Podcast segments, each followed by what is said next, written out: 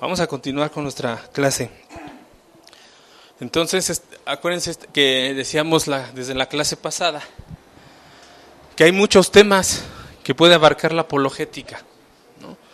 Hay muchísimos temas. De hecho, todas las doctrinas bíblicas, toda la historia bíblica, siempre está sujeta al escrutinio de la gente. ¿no?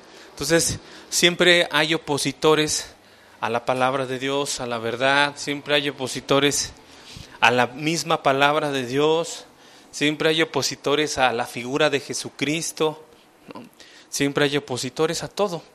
Entonces, eh, apologética precisamente lo que, a lo que nos lleva es a que defendamos las doctrinas, la palabra misma, al Señor Jesucristo como Dios, como Salvador, ¿no? Todo, todo, desde como empezamos a ver al principio de la clase, desde la idea de que existe un Dios, cuando hablábamos de los cuatro argumentos, ¿no? Desde ahí está la defensa de la fe, desde ahí está la defensa de Dios. Entonces, decíamos que hay muchos temas en el libro que, que les dije, que es de Norman Heisler y Ron Brooks, que es el libro que tenían también aquí los hermanos en la librería, llegaron a traer algunas, algunos tomos, que es como el más conocido, de ahí es donde están los puntos esenciales de la apologética. Y ahí trata muchos temas que se pueden debatir. Como yo les dije, hablar del mal, la maldad, es un tema muy, pero muy profundo lleva hasta cuestiones filosóficas, de dónde viene el mal, por qué surgió el mal. Si Dios creó todas las cosas, entonces Dios es malo, porque el mal es una creación, ¿no? Entonces es un tema también que está muy, que se presta a, ahondar, a profundizar mucho sobre ese tema. Otro tema que también aparece en ese libro es, por ejemplo, los milagros. ¿Existen o no existen los milagros o cómo se dan? O son invenciones o verdaderamente existen situaciones sobrenaturales que pasan en, la realidad. Los milagros también es un tema muy profundo en cuestión de apologética. Y nosotros empezamos a ver hace ocho días, consideré que era un punto muy importante de desarrollar, la, acerca del Señor Jesucristo. El Señor Jesucristo, porque su existencia su persona, sus atributos, también siempre han sido cuestionados. Es más, es lo más cuestionado para nuestra fe. Porque si tumban a Jesús, si tumbaran al Señor Jesucristo, se vendría abajo todo, todo, todo, todo, todo. O sea, Jesús es, es, es, como la piedra angular de nuestra fe, de todo lo que somos. Entonces, si ellos, si, si se desacreditara la figura de Jesucristo, se viene abajo todo se viene abajo todo el judaísmo, se viene abajo todo el Génesis, todos los profetas, toda la ley de Moisés, este, eh, todo se vendría abajo si, si desacreditaran la figura del Señor Jesucristo. ¿no? Dice por ahí Pablo, y si Cristo no resucitó, vana es nuestra fe, ¿no? dice el apóstol Pablo, y eso es cierto, de meritar el quién fue Jesús, echa abajo toda nuestra fe. Ya no tendría caso estar aquí predicando los domingos o los jueves o los sábados, todo, todo se acabaría. Entonces, por eso es que empezamos a ver un poquito, de, que, a que analicemos un poquito respecto de la figura de Jesucristo. ¿no? ¿Se acuerdan que hace, vamos a, les retomo rápidamente, que hace ocho días hablábamos acerca de que si Él existió o no existió, de que quién fue Él. Y se acuerdan que hablábamos de que que hay datos, muchos datos sobre la veracidad y la existencia de Jesucristo, datos históricos, ¿no? ¿Se acuerdan que yo les leí como cuatro o cinco autores historiadores del pasado, como fue Flavio Josefo, como fue Tácito, como fue eh, Plinio, como fue Suetonio, como fue Luciano, ¿no? que fueron historiadores uno, eh, que, existieron en esos años de los tiempos de Jesús, y ellos escribieron libros que no están en la Biblia, obviamente, son libros históricos, donde hablan de la existencia de Él. Entonces decíamos, por un lado está el, Jesús histórico, y, y, también decíamos, pero también está el Jesús divino. Y eso lo vemos en el Nuevo Testamento, que también, por cierto, acuérdense que el Nuevo Testamento también es un libro histórico. Si bien el mundo lo ve como un libro religioso, o sea, ven el Nuevo Testamento y luego, luego dicen religión, religiosidad, cristianismo, Jesús, sus discípulos, ¿no? Sí, sí, así lo pueden encasillar, pero no debemos olvidar que también tiene muchas pruebas de que el Nuevo Testamento es un documento histórico también. ¿no? Eh, ¿Se acuerdan que les decía que el, libro de Hechos, que fue escrito por Lucas, se puede decir que es la continuación del Evangelio de Lucas, el libro de los Hechos, ¿no? cita, 30, cita 32 lugares, cita ciudades, islas, gobernantes, y todos ellos existieron y existen, ¿no? Todas esas islas como Malta, eh, otros gobernantes que, que existieron, Herodes Agripa, este, Félix, el, procurador y otros nombres que van apareciendo en, el libro de los Hechos, la historia misma comprueba que existieron. Entonces, el Nuevo Testamento también tiene la, tiene la veracidad de un libro de historia, no solamente religioso como lo es para nosotros también. Entonces, veíamos esa parte de Jesús, el Jesús histórico que sí existió, ese personaje. Y por el otro lado decíamos está el Jesús que siendo en forma de Dios no estimó ser igual a Dios como una cosa que aferrarse, ¿no? En donde entra tu fe y mi fe, en que nosotros creemos lo que Él dijo que era, que Él era el Hijo de Dios. Y decíamos que tú y yo como cristianos debemos aprender a conocer a Jesús, 100% Dios, Jesús 100% hombre, que en Él eh, convergen tanto su humanidad como su divinidad.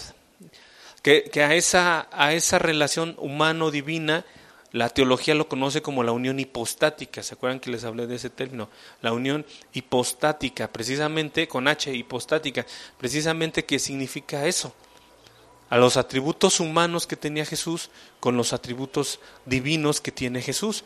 Hace ocho días hablábamos un poco de, sus, de su humanidad del Señor.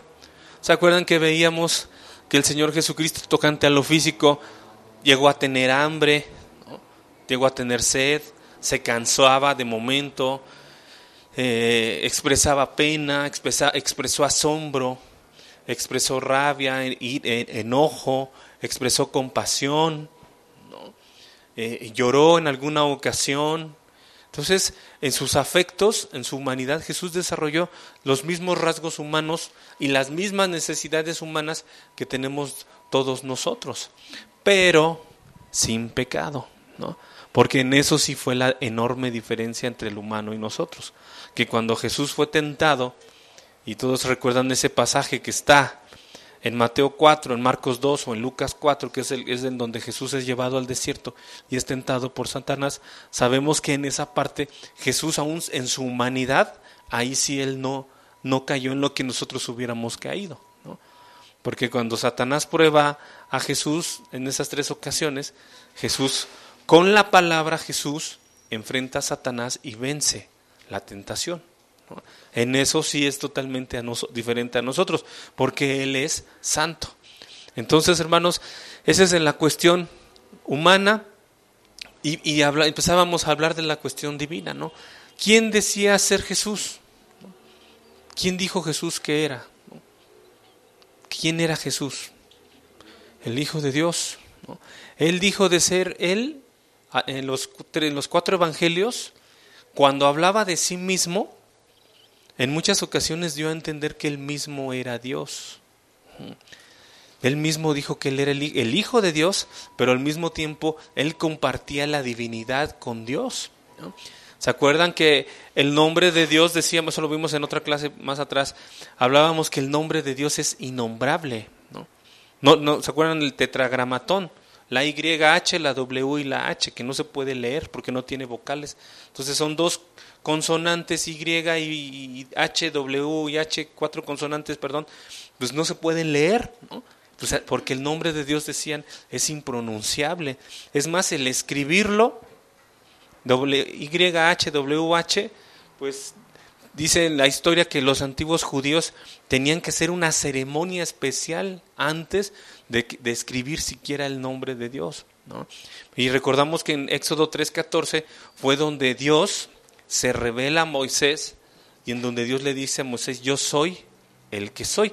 Y que decíamos que ese término tiene mucha profundidad, lo vimos cuando vimos los, los argumentos, la existencia de que, de que Dios autoexiste, ¿no? Dios tiene una autoexistencia, es un ser, Dios no es un ser creado, es el creador, ¿no? Atrás de, él no, detrás de él no hay nada ni delante de él, o sea, Él es, es, es el todo que hablábamos, Dios no existe, Dios es. La, eh, eh, la, autoexistencia de Dios, la existencia necesaria de Dios. Entonces, Jesús, eh, así como Dios decía yo soy, el Señor Jesucristo también decía yo soy. Vamos ahorita a ver algunos versículos, aunque no los vamos a leer, aunque los anoten está bien. Entonces Jesús decía de sí mismo ser Dios, ser Jehová, ser el yo soy. Por lo tanto, Jesús vemos que tenía la misma gloria que, Dios. Por ejemplo, les leo, pongan atención además, no lo busquen. Dice en Isaías 44, 6. Así en, Isaías, o sea, estamos en el Antiguo Testamento, dice así, yo, Jehová dijo, yo soy el primero y yo soy el postrero, y fuera de mí no hay Dios. Yo Jehová, este es mi nombre, y a otro no daré mi gloria, ni mi, ni, mi alabanza a esculturas. O sea, en el Antiguo Testamento, en Isaías 44, 6 y en Isaías 42, 8, Jehová dijo que Él es el primero y el postrero y que fuera de Él no hay Dios.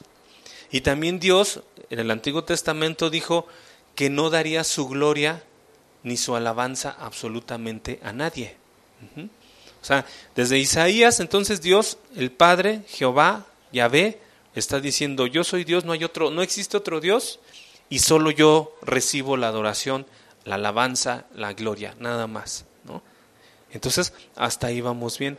Pero vemos que en el Nuevo Testamento, Jesús permite la adoración.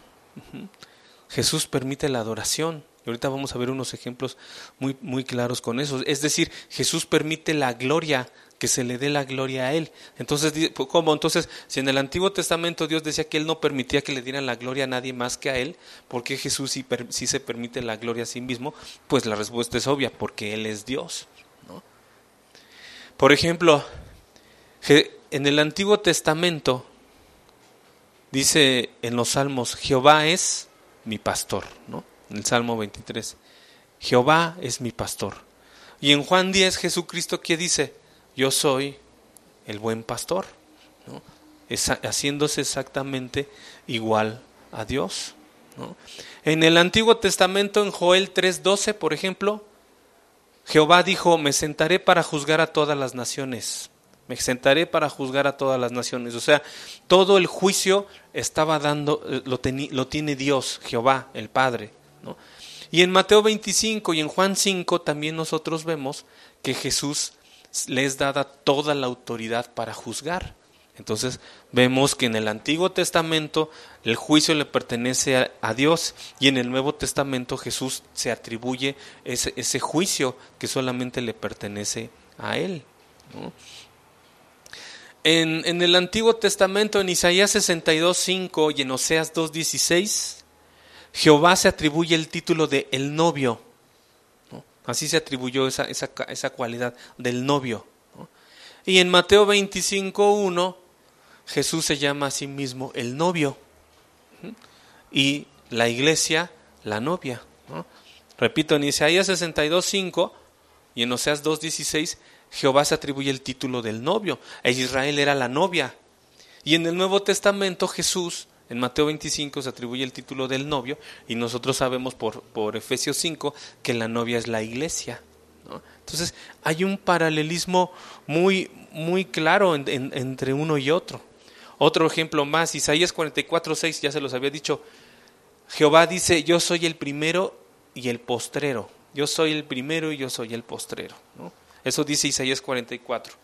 Y en Apocalipsis 1.17, Jesucristo dice de sí mismo, no temas, yo soy el primero y el último. Exactamente lo mismo. Los mismos atributos se los atribuye el Padre en el Antiguo Testamento, el Hijo en el Nuevo Testamento. En, los, en el Salmo 27, en el Salmo 27, Jehová dijo, Jehová es mi luz, dijo el salmista. Jehová es mi luz. Y en Juan 8:12 Jesús dice, yo soy la luz. Entonces, ahí vemos otra vez ese paralelismo que existe, ¿no? Ese, el, el cómo categóricamente Jesús se deja adorar, se deja se da a conocer como Dios, con la peculiaridad que venía en calidad de hombre, pero con la divinidad que siempre tuvo. Y la expresión más fuerte que ya también le hemos dicho muchas veces aquí, la expresión más fuerte de Jesús respecto de que Él es Dios, está en Juan 8:58 cuando Jesús le contesta a los fariseos y les dice, antes que Abraham fuese, yo soy. Con esa expresión proclama no solamente haber existido antes que Abraham, sino con esa expresión Jesucristo pone su igualdad exacta, o sea, estar en, igualdad justa, justamente así, al mismo punto, al lado de del Padre, del yo soy. De Éxodo 3:14, cuando Jesús dice, antes de que Abraham fuese yo soy, es, es, es la de expresión más categórica de que Él es Dios. ¿no? Entonces, Jesús es, es Dios, el Padre, tiene igualdad con Dios, Él es el Mesías, acepta adoración, tiene la misma autoridad que Dios, está en igualdad con ellos. Vamos a ver otro pasaje para que nos quede más claro todavía qué es Jesús en, esos atributos divinos. Vamos a Marcos 2.5. Marcos 2.5. O vamos a leer desde el, desde el 1, Marcos 2.1. Dice así, Jesús sana a un paralítico. Entró Jesús otra vez en Capernaum después de algunos días y se oyó que estaba en casa. Por cierto, hace, les doy más un dato aquí que salió hace poquito, hace como un par de meses. Los arqueólogos encontraron ese pueblito, ya lo, ya lo ubican geográficamente, la ciudad de Capernaum. Y encontraron, ya saben, piedras, losas, este, vasos, vasijas, todo lo que encuentra la arqueología, ¿no? Y encontraron precisamente un lugar que es como una sinagoga, donde se entiende que se reunían los judíos en aquel lugar en Capernaum. Y acuérdense que Jesús acostumbraba siempre llegar no solamente en el, en el mar, en los pueblos, en las montañas, en todos lados, sino que también entraba a las sinagogas, ¿no? Entonces imagínense, están ahí todo, todo el revuelo que, que, da esto de que se encontró una sinagoga antigua en la ciudad de Capernaum. Entonces, inmediatamente es imposible que tu, tu, tu imaginación no diga Jesús estuvo aquí, Aquí él seguramente entró, pisó esto que está aquí, ¿no? Lo que encontraron. Entonces, hermanos, vamos a Marcos 2.1 y dice, entró Jesús en Capernaum después de algunos días y yo que estaba en casa. E inmediatamente se juntaron muchos, de manera que ya no cabían ni aún a la puerta, y les predicaba la palabra. Entonces vinieron a él unos trayendo un paralítico que era cargado por cuatro. Y como no podían acercarse a él a causa de la multitud, descubrieron el techo en donde estaba y haciendo una abertura bajaron el lecho en que yacía el paralítico. Al ver Jesús la fe de ellos, dijo el paralítico, Hijo, tus pecados te son perdonados. Estaban allí sentados algunos de los escribas, los cuales cavilaban en sus corazones. ¿Por qué habla este así? Blasfemias dice, ¿quién puede perdonar pecados sino, Dios, sino solo Dios?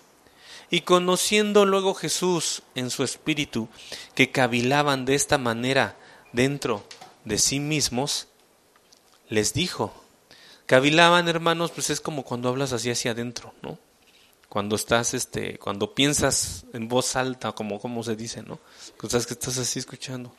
Pero vean cómo Jesús, como les he dicho, ¿no? Jesús tenía como, tiene como un escáner Jesús al Espíritu le muestra todos los corazones, todo, todos nuestros pensamientos, nuestras intenciones de nuestro corazón. Lo más profundo Jesús lo conoce, no hay nada oculto delante de él, ¿no? Entonces, él se da cuenta que están entre ellos diciendo, ¿y este por qué perdona pecados? ¿no? Bueno, en su, imagínense una nube en su cabeza, ¿no? ¿Por qué perdona este pecado? ¿Se siente Dios o qué le pasa? ¿no? ¿Qué le pasa a este hombre? ¿no? Jesús lo sabe y les dice, ¿por qué caviláis así en, sus en vuestros corazones? ¿No? Y les pregunta, ¿qué es más fácil decir a un al paralítico, tus pecados te son perdonados o decirle, levántate, toma tu lecho y anda? Pues para que sepan que el Hijo del Hombre tiene potestad en la tierra para perdonar pecados, le dijo al paralítico, a ti te digo, levántate, toma tu lecho y vete a tu casa. Entonces él se levantó enseguida y tomando su lecho salió delante de todos, de manera que todos asombraron y glorificaron a Dios diciendo, nunca hemos visto tal cosa. Entonces, aquí vemos su igualdad, su igualdad con Dios. Porque si solo Dios perdona pecados, sí es cierto. Entonces Jesús dice, ¿qué es más fácil? ¿Decirle te perdono tus pecados o quitarle su parálisis? Su parálisis. Se entiende que era un hombre ya adulto, paralítico, que no podía caminar. ¿Qué es más fácil? ¿Decirle eso? O, o, imagínense con solo una palabra regenerar sus piernas, regenerar sus ligamentos de sus piernas, sus tendones, de los, los, músculos de sus piernas, sus rodillas, sus pantorrillas, ¿no? todo lo que, lo, lo que anatómicamente eh, hay en, las piernas para que te puedas volver a levantar. ¿no? ¿Qué es más fácil? Entonces Jesús muestra su igualdad en Dios, su poder, su autoridad y le dice, pues yo te digo, levántate, toma tu lecho y anda, como diciendo, si yo puedo hacer esto que es más grande y más notorio y más difícil, pues evidentemente yo soy Dios y por lo tanto yo le puedo perdonar sus pecados. Entonces, este es un ejemplo muy claro, hermanos, para que entendamos quién es Dios, quién es Jesús en sus atributos divinos. Él dijo también, además de tener toda la autoridad, que Él era el Mesías. Acuérdense que la palabra Mesías viene del, hebreo el ungido. La palabra Mesías viene del hebreo el ungido y en el griego Cristo. Entonces, siendo muy estrictos, la palabra cristiano es la misma palabra que el mesiánico, porque estamos esperando al Mesías, al ungido, al, ungido de Dios. Entonces, hay muchos también muchos versículos que nos hablan respecto de la, de la existencia del Mesías. La palabra Mesías también se llegó a utilizar para el rey de Israel. En el primer libro de Samuel 26:11, la palabra ungido o Mesías se utilizó para el rey de Israel. O incluso en Isaías 45 se utilizó la palabra Mesías para Ciro. Ciro fue un rey de Persia. O sea, ni siquiera era rey, ni siquiera fue un rey de Israel, Ciro, sino que era un rey de los enemigos de Israel, los persas. Y aún así, Dios trató con ese hombre, ¿no? Abrió, fue la, parte de ahí donde Dios incluso puede hacer lo que Él quiera y, usó la vida de Ciro para sus propósitos de Dios. Entonces, eh, las, las, características del ungido, del Mesías, pues es que Él sería un rey, un rey eterno, un rey para siempre. Dice el Salmo 45, 6, tu trono, oh Dios, es eterno y para siempre. Esa es la característica que, que tiene el Mesías, que sería un rey, que sería respaldado por Dios en todo, en todo, en todo, en todo lo que hiciera. Entonces, ahí lo que Jesús dijo de sí mismo, ser el Hijo de Dios, sí lo era, que él, era un ungido de Dios, sí lo era, era el Mesías, estaba con toda la autoridad, también tenía toda la autoridad.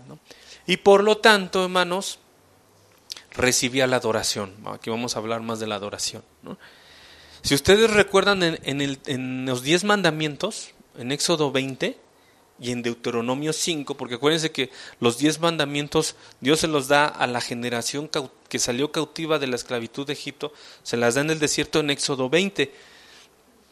Y después vuelve a repetir los diez mandamientos en Deuteronomio 5 a la siguiente generación, que al parecer todavía andaban rodando en el desierto, pero ya era otra generación de, más, de los más jóvenes, ¿no? Ya la, generación dura de corazón había ido quedando postrada en el desierto. Entonces los diez mandamientos Dios los da en Éxodo 20 y en Deuteronomio 5. Y desde ahí, desde los diez mandamientos, está prohibido adorar a algo o a alguien que no sea Dios. Acuérdense que Dios abomina la idolatría en todas sus formas y en todas sus formas eh, y, vértices, toda, toda la forma de idolatría, Dios la aborrece.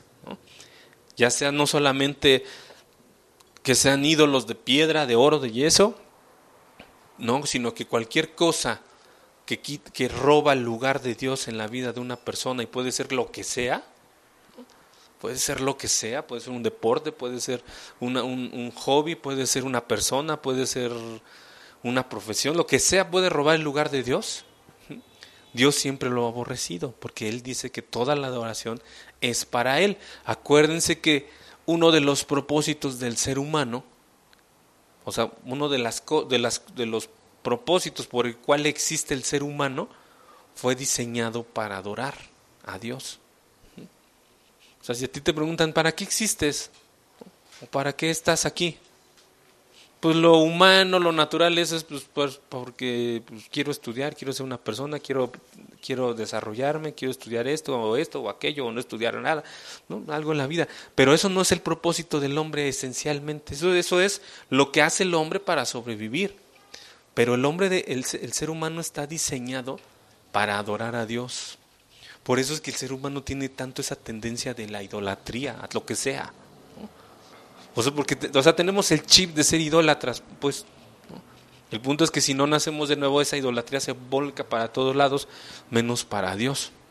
Entonces, de los propósitos del ser humano es adorar a Dios y tener comunión con Dios. Orar a Dios, Platicar con Dios es también parte del diseño de lo que Dios hizo con nosotros. Acuérdense que Adán y Eva, que fueron los primeros seres humanos en la tierra, Dios platica, habla, el Génesis habla como el Espíritu de Dios convivía con ellos. O había una, una, cercanía entre Dios y el hombre continua. Y ahí tú, o sea, esos son los verdaderos propósitos del hombre. Tener comunión con Dios, adorar a Dios, exaltar a Dios servir a Dios, conocer a Dios. Para eso fuimos hechos, hermanos. Eso, para eso estás diseñado. Específicamente para eso es. En, lo fundamental como ser humano, ¿no? Ya todo lo demás ya es humano. Estudias, trabajas, tienes un oficio, eso ya es aquí en la tierra. Pero en lo esencia, el propósito esencial del ser humano es adorar a Dios, tener comunión con Dios, platicar con Dios, servir a Dios, aprender de Dios. ¿no? Eh, incluso, uno, acuérdense, otra parte, es que es mucho, pero ¿cuál es el primer verbo que aparece en la Biblia en Génesis? En el principio Dios creó. O sea, uno de los primeros atributos que tiene el, Dios poderoso es la creación. Él crea. Y es un atributo que el ser humano también lo tiene. Porque el ser humano es creativo. Muy creativo. Ahí está la, la vista las, las bellas artes, la tecnología, todo, todo. Hermanos, es, es, este impactante también hasta donde el ser humano es, capaz de llegar. En las, en las, nuevas tecnologías, ¿no? ahora que vengan las Olimpiadas en Tokio van a ver todo lo que dicen que va a haber, ¿no? todos los robots y toda la tecnología que se va a ver en ese país, ¿no? las bellas artes, la música, ¿no? la pintura, todo, la arquitectura, todo eso, hay veces que nos deja con la boca abierta y dices, ¿cómo hicieron esto? ¿Cómo diseñaron aquello? Pues ¿de dónde creen que toma el hombre eso? Porque dice, el hombre es creador, ¿no? porque Dios así lo diseñó, porque Dios es un Dios creador. ¿no? Entonces, hermanos, ese Dios creador, en sus mandamientos, Él dijo que la adoración solamente le pertenece a Él. Eso todo lo dice en, Éxodo y en Deuteronomio y así toda la historia del Antiguo Testamento tú puedes ver al pueblo de Israel adorando siempre y única, exclusivamente a Dios, ¿no?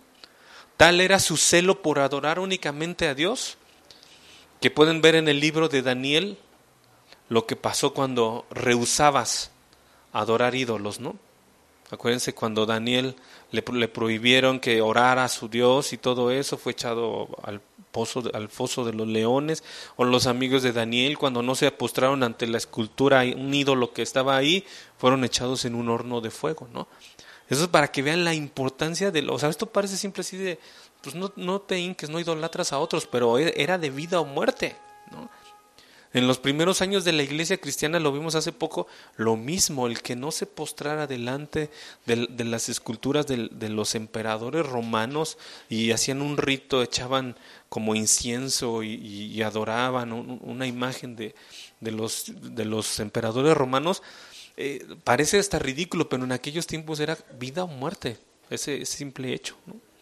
Entonces, eh, eh, la idolatría es algo muy observado por Dios desde siempre. Bueno, todo eso lo digo porque porque Jesús en el Nuevo Testamento aceptó la adoración no una ni dos, sino muchísimas veces. Muchísimas veces. ¿Se acuerdan cuando nació el Señor Jesús? Que nació en un lugar muy humilde, ahí en un, donde estaban los animales, las vacas, los burros, las gallinas, los pollos, ahí, Hasta a lo mejor habría corucos ahí en, en la paja, ¿no? Pues ahí estaba el Señor. ¿Y quiénes vinieron a adorarlo primero?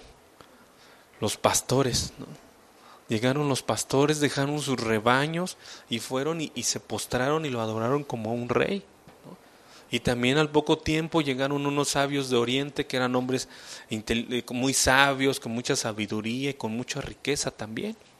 Y llegaron y lo mismo, adoraron al, al, al Señor Jesús. Y cuando fue llevado al templo para, para el rito de los, de los judíos a los ocho días, lo mismo, un, un, hombre y una mujer que estaban ahí, eh, profetas de Dios, lo mismo lo adoraron al, Señor.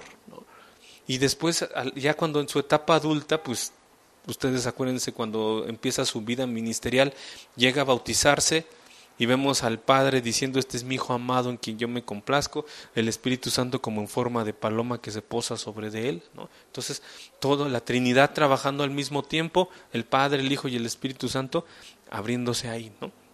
Entonces, Jesús aceptó la adoración no solamente cuando era un bebé, que estaba en una etapa de bebé, sino que, por ejemplo, en Mateo 8.2, un leproso, un leproso lo adoró. ¿no? Acuérdense que eran varios leprosos y que una vez que fueron sanados, pues, gracias por el milagro, pues ni las gracias dieron, se fueron todos, excepto uno que regresó a darle la adoración a Jesús y él lo, lo permitió. Eh, en otra ocasión, un principal, un hombre principal, dice en la escritura, Jairo, también se arrodilló delante de Jesús para pedirle eh, que, sanara, que sanara a su hija. Eh, Mateo 14, por ejemplo, cuando vino la tempestad, cuando Jesús calmó la tempestad, los discípulos lo adoraron.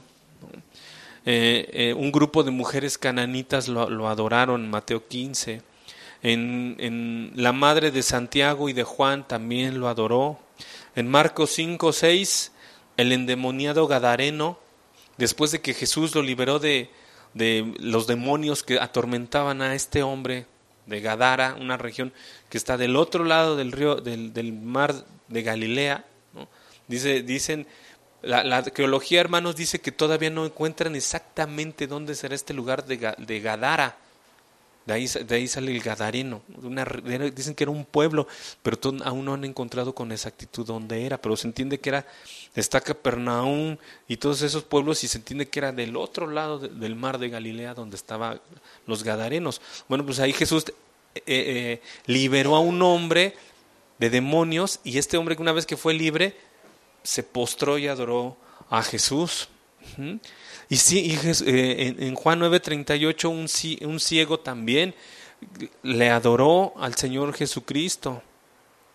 En Juan 20:28, Tomás, cuando vio a Jesús resucitado, exclamó, Señor mío y Dios mío, y lo adoró.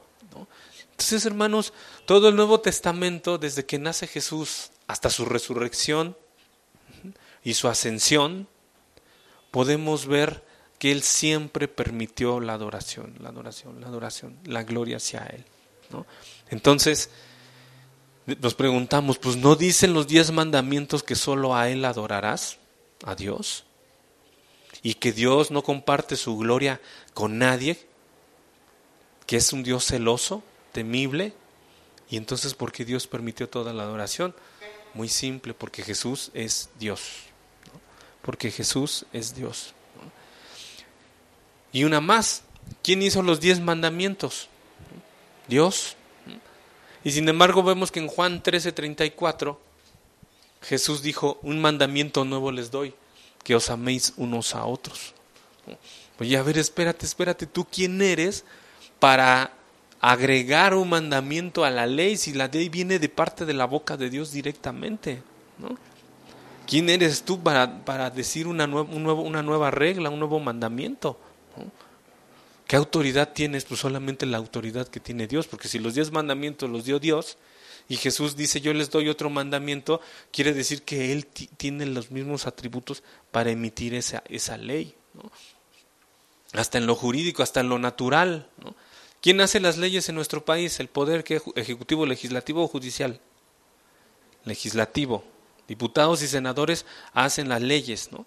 El Congreso o, las asambleas locales. Y imagínense que yo ahorita les dijera, hago una nueva ley. Eh, vamos a que todas las puertas sean blancas como la de aquí. Es ridículo, ¿no? ¿Tú quién eres para poner una ley o una regla, un reglamento, una, disposición? Tú no tienes ninguna autoridad. Es absurdo, solamente la asamblea del DF puede hacerlo o el Congreso. Aquí lo mismo, ¿quién dio los diez mandamientos? El Padre.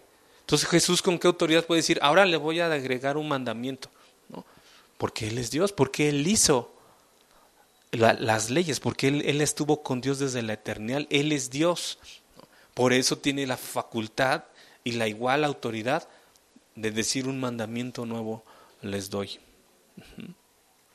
Entonces, hermanos, podríamos hablar muchísimo, muchísimo respecto de Jesús como el Mesías, como Dios.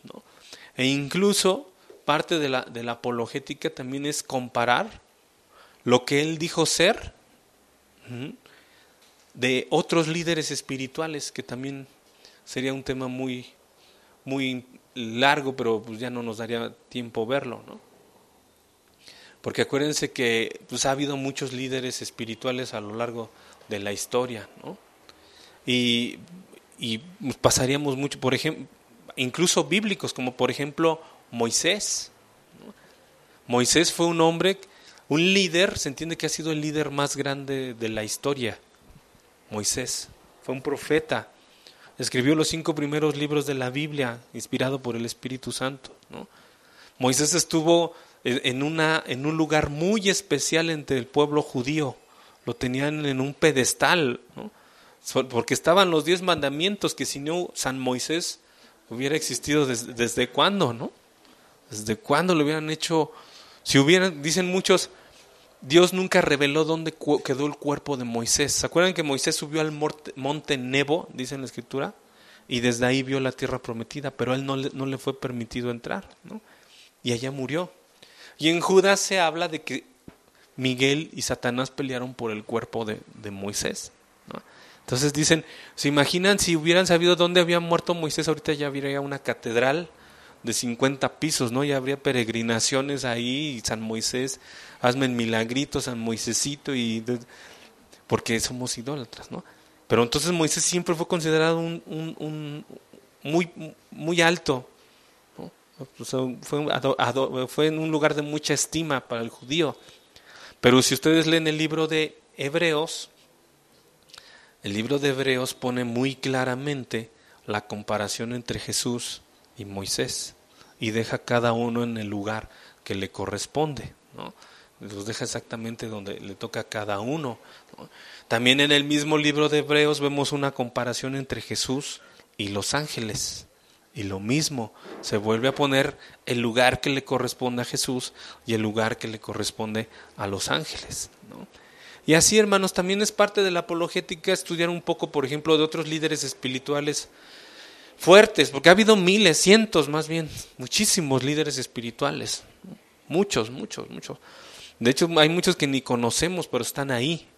Una vez un hermano de allá de, norte me, me, enseñaba videos, por ejemplo, de cómo últimamente ha habido hombres que se han hecho llamar Jesucristos, ¿no?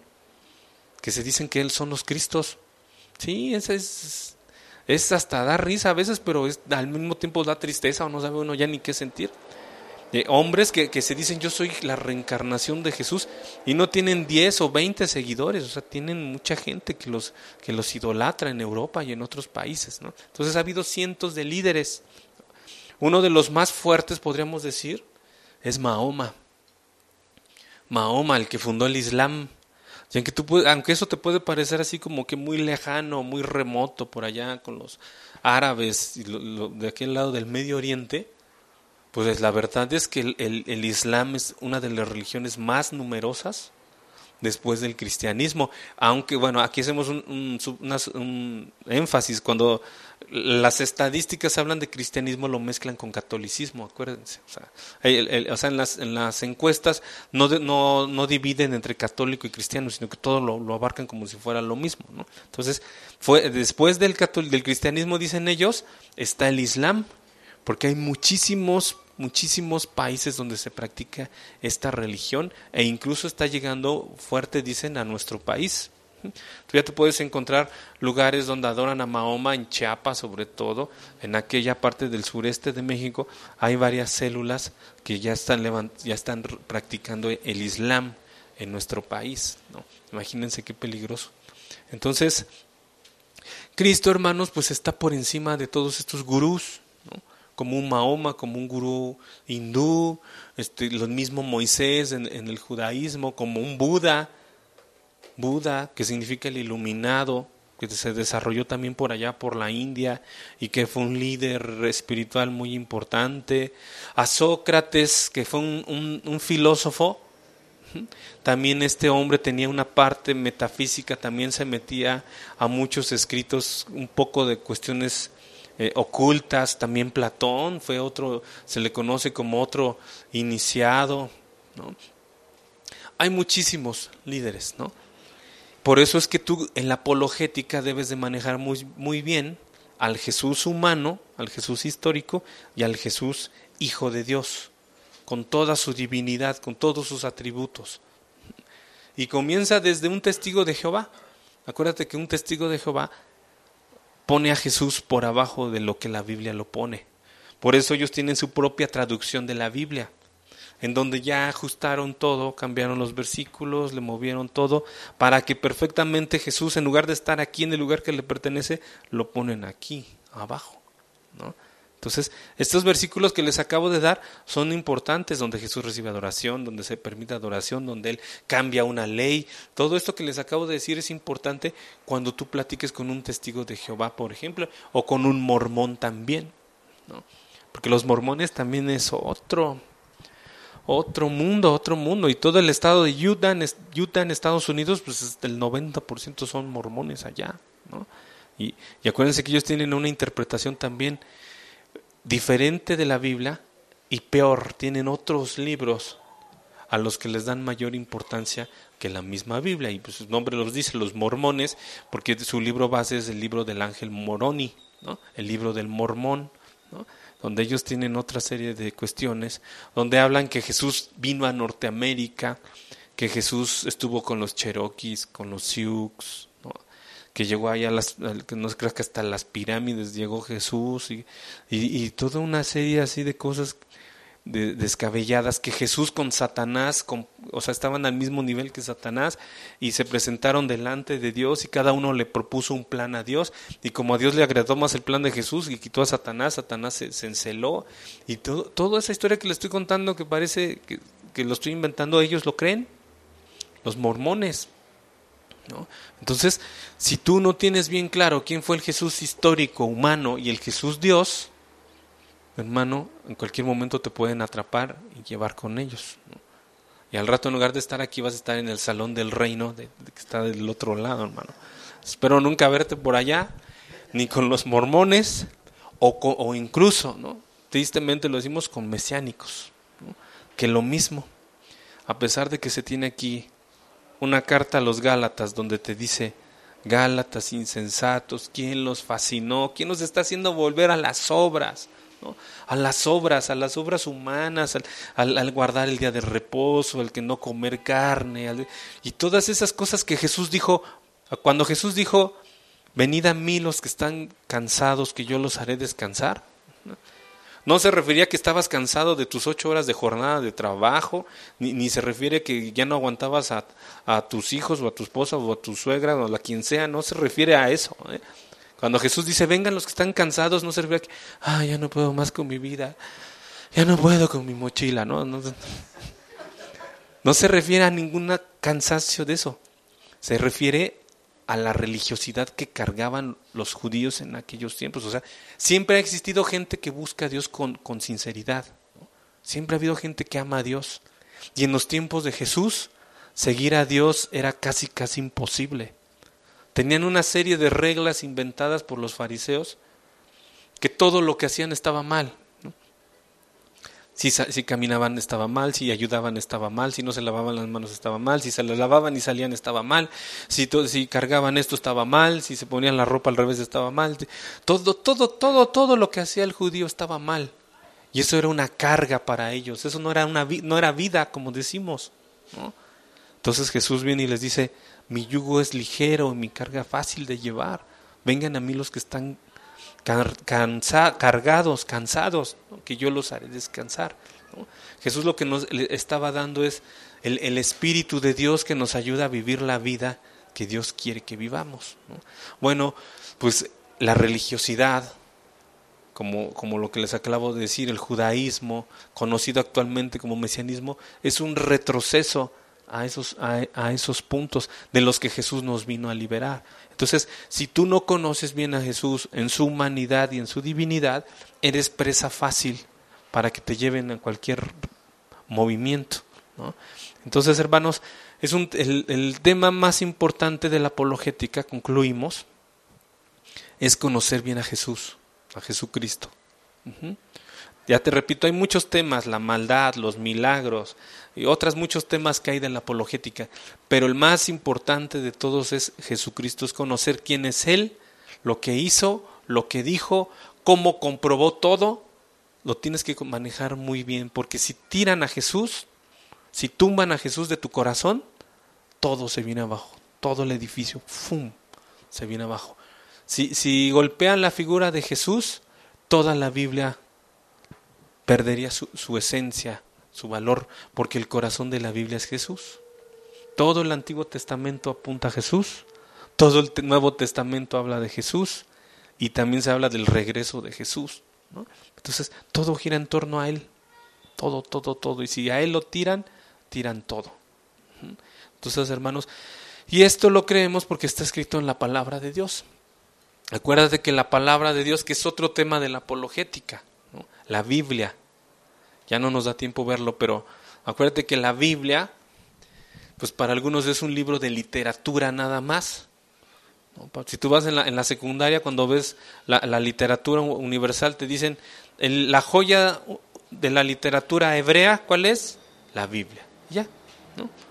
Y lo comparan con el Quijote de Miguel de Cervantes para los del habla española y con, y con Shakespeare para la lengua inglesa y, así, ¿no? Y, toman a la Biblia como un libro de literatura nada más, ¿no? o, lo, toman como historias del pueblo de Dios, del, del pueblo de Israel, ¿no? o como un libro de arqueología que nos ayuda a encontrar las civilizaciones antiguas o enterradas, algunos así lo ven. ¿no? Pero para nosotros los cristianos, la Biblia no, sí es todo eso, porque sí da mucha información de muchas cosas, de, de culturas, de historia, de literatura. El, libro del Cantar de los Cantares, pues es un libro, dicen, de poesía, ¿no? es un libro muy rico en poesía.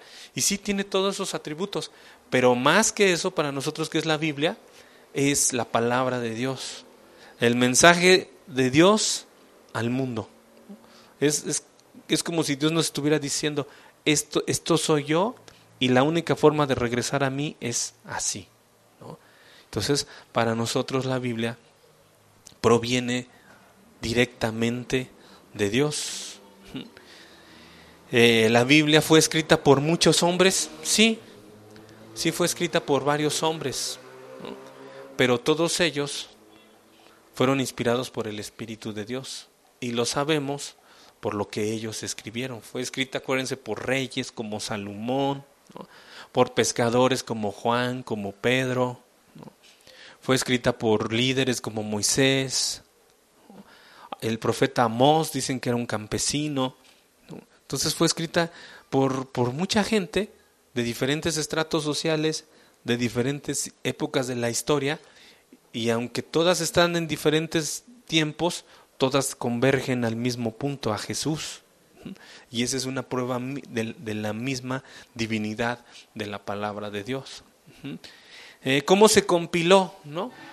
¿De dónde sacaron que los 66 libros, con esto termino ya, ¿cómo se, cómo, se, ¿cómo se entiende que esos 66 libros son los únicos que se tenían que incluir en la escritura? ¿no? Porque no sé si sepan, pero hay muchos libros gnósticos, perdón, este, apócrifos, apócrifos, o sea, que son falsos. Apócrifo es algo falso, algo reinventado. Un, puede haber un billete apócrifo, un billete falso, un oficio de autoridad apócrifo, ¿no? que se copian todo, pero no lo emitió la autoridad, es un, es un documento apócrifo. Así, hay muchos libros apócrifos, yo aquí tengo 15, por ejemplo, hay un libro de la sabiduría de Salomón, el libro de Eclesiástico, el libro de Tobías, el libro de Judith, primera de Esdras, primera de Macabeos, segunda de Macabeos, el libro de Baruch, la carta de Jeremías, la segunda carta de Esdras, agregados a Esther, la oración de Azarías, el libro de Susana, el libro de Bel y el dragón, la oración de Manasés. ¿no? Todos esos son algunos de muchos, ¿no? También por ahí está el Evangelio de Tomás, el Evangelio de Pedro, y uy, hay un sinnúmero, sinnúmero de libros que parecen santos, ¿no? Y como dice, como dice, por ejemplo, Jeremías, ya así es, ¿no? O Tobías, ya, la sabiduría de Salomón. Y, y, y muchas veces la persona en, desconocimiento puede abrazar esos libros, ¿no? Hay un libro que sí es muy estimado, que es el libro de Enoch, por ejemplo, pero tampoco forma parte del canon, ¿no? Se entiende que la, eh, el, punto por el cual se compilaron esos 66 libros de la Biblia obedece precisamente al concepto de canon, canosidad, que es, que es, un, que es la canonicidad, perdón. ¿no? canosidad serían las personas muy canosas, ¿no? canonicidad, la palabra canonicidad, ¿no? ¿Qué, ¿Qué significa canonicidad? Es una palabra que significa vara de medir, orden, ¿no? Entonces, la canonicidad es, es, como el término que debemos de entender con el cual se reunieron los 66 libros que ahora tenemos. Y dicen, los padres de el Antiguo, el Antiguo Testamento, que en el hebreo es el Tanaj, pues es los mismos, los mismos rabinos a lo largo de la historia lo fueron compilando. Los cinco primeros libros Génesis, Éxodo, Deuteronomio, Levítico y Números los escribió Moisés y pues lo, fue lo primero que tomaron. Y cuando surgió un, un, rollo escrito por los profetas como Jeremías, como Isaías, los mismos rabinos judíos lo fueron incorporando y incorporando y incorporando hasta, incorporando hasta que tuvieron todo el canon del Antiguo Testamento. Y eso, eso era lo que ellos tenían. los libros de los profetas, los libros de sabiduría, la Torá. Todo ello, eso ellos lo tenían. Y el Nuevo Testamento se entiende que lo, lo, el canon lo dieron los primeros padres de la iglesia, o digamos la segunda generación, entre la primera y la segunda generación de los cristianos. En el libro de Hechos nos habla que en Antioquía ya había maestros, como Lucio de Sirene, otros nombres que aparecen ahí, y se entiende que esta generación fueron los que se dieron a la tarea de ir compilando el Nuevo Testamento. Por ejemplo, la carta a las tesalonicenses, que fue de las primeras que se escribieron en orden cronológico. En el orden de tu Biblia está más adelante, pero en orden de tiempos fueron primeros eh, las de tesalonicenses, por ejemplo. ¿no? Entonces, esa carta la, la escribía Pablo a los tesalonicenses. Bueno, pues los maestros de la iglesia se quedaban, digamos, con una copia, ¿no? y decían, esta la escribió Pablo y es palabra de Dios. Y venía la carta de Pedro. Los maestros decían, esta es una carta que nos escribió Pedro. Se quedaban con una copia, por decir, ¿no? Y luego vino los evangelios y los iban compilando. Y hasta el último, el evangelio del apóstol Juan, ya viejito, pues también lo, lo, lo, lo agarraron, lo compilaron y así se fue formando el canon. ¿no? Les voy a decir cinco puntos que se tienen que ver, que, o que digamos que ellos tomaron en cuenta para formarlo. O preguntas. La primera pregunta es, ¿fue escrita por un profeta de Dios? ¿Fue escrita por un hombre de Dios? O sea, cuando llega la carta de Pedro, dices, ¿quién le escribió Pedro? ¿Es, ¿Es un hombre de Dios o no? Pues su vida misma da testimonio. Dices, por supuesto que Pedro es un hombre de Dios. Caminó con Jesús tres años, Jesús le, predicó tres años, lo llamó a ser parte de su iglesia, a levantar su iglesia. Obvio que lo que está hablando Pedro viene de Dios. Entonces se cumple la primera pregunta. La segunda es, ¿fue confirmado por un acto de Dios? Fue confirmada por un acto de Dios. O sea, hay un respaldo de Dios en lo que se dio. Vuelvo al mismo ejemplo. Obviamente que Pedro fue respaldado por Dios en lo que él escribió. O Juan, o Santiago, o Pablo, que son los que escribieron el Nuevo Testamento. La tercera pregunta es, ¿dice la verdad acerca de Dios? O sea, lo que la carta de los Efesios, por ejemplo, dice, ¿se apega a todo lo anterior? A lo que está en, las profecías, a lo que está en, Génesis, ¿no? Cuando en Efesios 5 habla del matrimonio, se acopla a lo que dice Génesis 2, que habla del matrimonio, pues perfectamente embona, ¿no? Entonces, así es como se va, se va formando el, el canon. La otra es, ¿tiene el poder de Dios? O sea, ese texto tiene el poder transformador de Dios, porque acuérdense que la escritura es, eh, es viva y eficaz, más cortante que espada de dos filos, ¿no? que penetra hasta, el, hasta el, más interior del hombre. Entonces, tú lees la carta de Pedro, tú lees la carta de Efesios, la carta a los Gálatas, la carta, la primera y la segunda de Pedro, y todos esos libros, y tú te vas dando cuenta que es palabra que va cambiando el corazón del hombre, de la persona. ¿no? Y la última, la, la otra pregunta es, ¿fue aceptada por el pueblo de Dios? Fue aceptada por el pueblo de Dios. O sea, por ejemplo, imagínense los tesalonicenses, la iglesia de, Tesalónica, están allá los hermanos, aquí como estamos nosotros, ¿no? Y llega corriendo ahorita alguien. Dice, Pablo les manda esta carta, ¿no? ¿Quién? Pablo. ¿La tomarías o no? Hagan de cuenta que estamos a dos mil años atrás. Pues sí, Pablo nos pasan la carta, yo estoy aquí enfrente, abro la carta y se las empiezo a leer ustedes porque son los tesalonicenses nuestro hermano Pablo nos dice esto. Entonces el pueblo la aceptaba. Imagínense que ahorita llegara alguien y dijeran, el profeta, ¿quién será? Cash Luna nos manda un nuevo informe, una nueva visión. O hay otros, ¿no? Otros nombres de otros profetas. Maldonado, ¿no? Por ejemplo. Y aquí me llega ahorita, y yo se las leo. ¿La aceptarían, hermanos? ¿No? ¿Al aceptaría el pueblo de Dios? Ustedes son pueblo de Dios aceptarían que yo les, les leyera la carta de Maldonado a los tlahuaquenses, ¿no? Ay, ese es de Maldonado. Pues, ¿qué creen? Pues que miles de gentes, pues sí se la toman. Como si les estuviera hablando Pedro, Pablo, Juan o Santiago, ¿no? Nosotros no, porque tenemos que discernir. Pero sí muchas iglesias que, ah, pues es el mensaje, es, Dios está hablando, ¿no? Como si Dios estuviera dando un nuevo mensaje.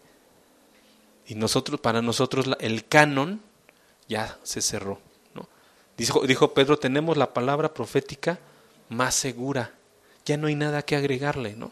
Si tu Biblia tiene hojas blancas hasta el último, es para que pongas, algunas traen hojas blancas, es para tus notas, ¿no? No es para que le agregues Apocalipsis 22 o 23 o 24, ¿no? Ni tampoco, por eso cuando hace poquito el pastor predicó lo de la, palabra profética, la palabra profética no es añadir nada. Cuando llegó el Apocalipsis, que fue el último libro de la Biblia, ahí se cerró todo. Ya nadie puede decir Dios dice, ¿no? Porque entonces todas las Biblias perderían valor y tendremos que quemar todas las Biblias y volver a hacer nuevas Biblias agregándole lo que Dios le dio a X persona, lo cual es absurdo. La palabra profética ahora lo único que hace es lo que ya está escrito, decirlo. El don de profecía es decir con exactitud algo que ya fue escrito por Dios, aplicarlo al momento exacto. O sea, es, como predicar prácticamente la palabra profética de ahora. Eh, eh, poner en práctica lo que ya fue escrito por los 66 libros. Esa es la palabra profética, hermanos. Entonces, esa era la cuarta pregunta. ¿Fue aceptada por el pueblo de Dios? Sí, los tesalonicenses lo aceptaron, los corintios la aceptaron, la iglesia de Roma la aceptó, los gálatas la aceptaron, los efesios la aceptaron. Y por último, ah no, esas son todas. esas son todas las preguntas que los maestros, los, los, los padres de la iglesia le dicen, pero el concepto más correcto es maestros los ancianos o presbíteros en el griego, los ancianos de la iglesia, incluido Pedro. Acuérdense que Pedro decía, yo soy anciano de la iglesia. O sea, soy, no soy el papa, soy el anciano de la iglesia, ¿no? Pablo también era anciano de la iglesia. Ellos veían los textos que llegaban escritos y decían, este, este, este, este, este. el mismo Espíritu Santo iba dando revelación de cuáles venían de parte de Dios y cuáles no. Como les dije ahorita, si llega una carta de Maldonado, tú dices, esto es basura, lo rechazarías inmediatamente, porque no forma parte del canon de Dios. ¿Ok, hermanos? Y así, hermano, entonces, así es la apologética, es profundizar en los temas de Dios para que tengas los elementos. Pero definitivamente el tema más importante que nosotros los cristianos es la figura y la persona de Jesucristo. ¿Ok? Bueno, ya hermanos, Dios les bendiga.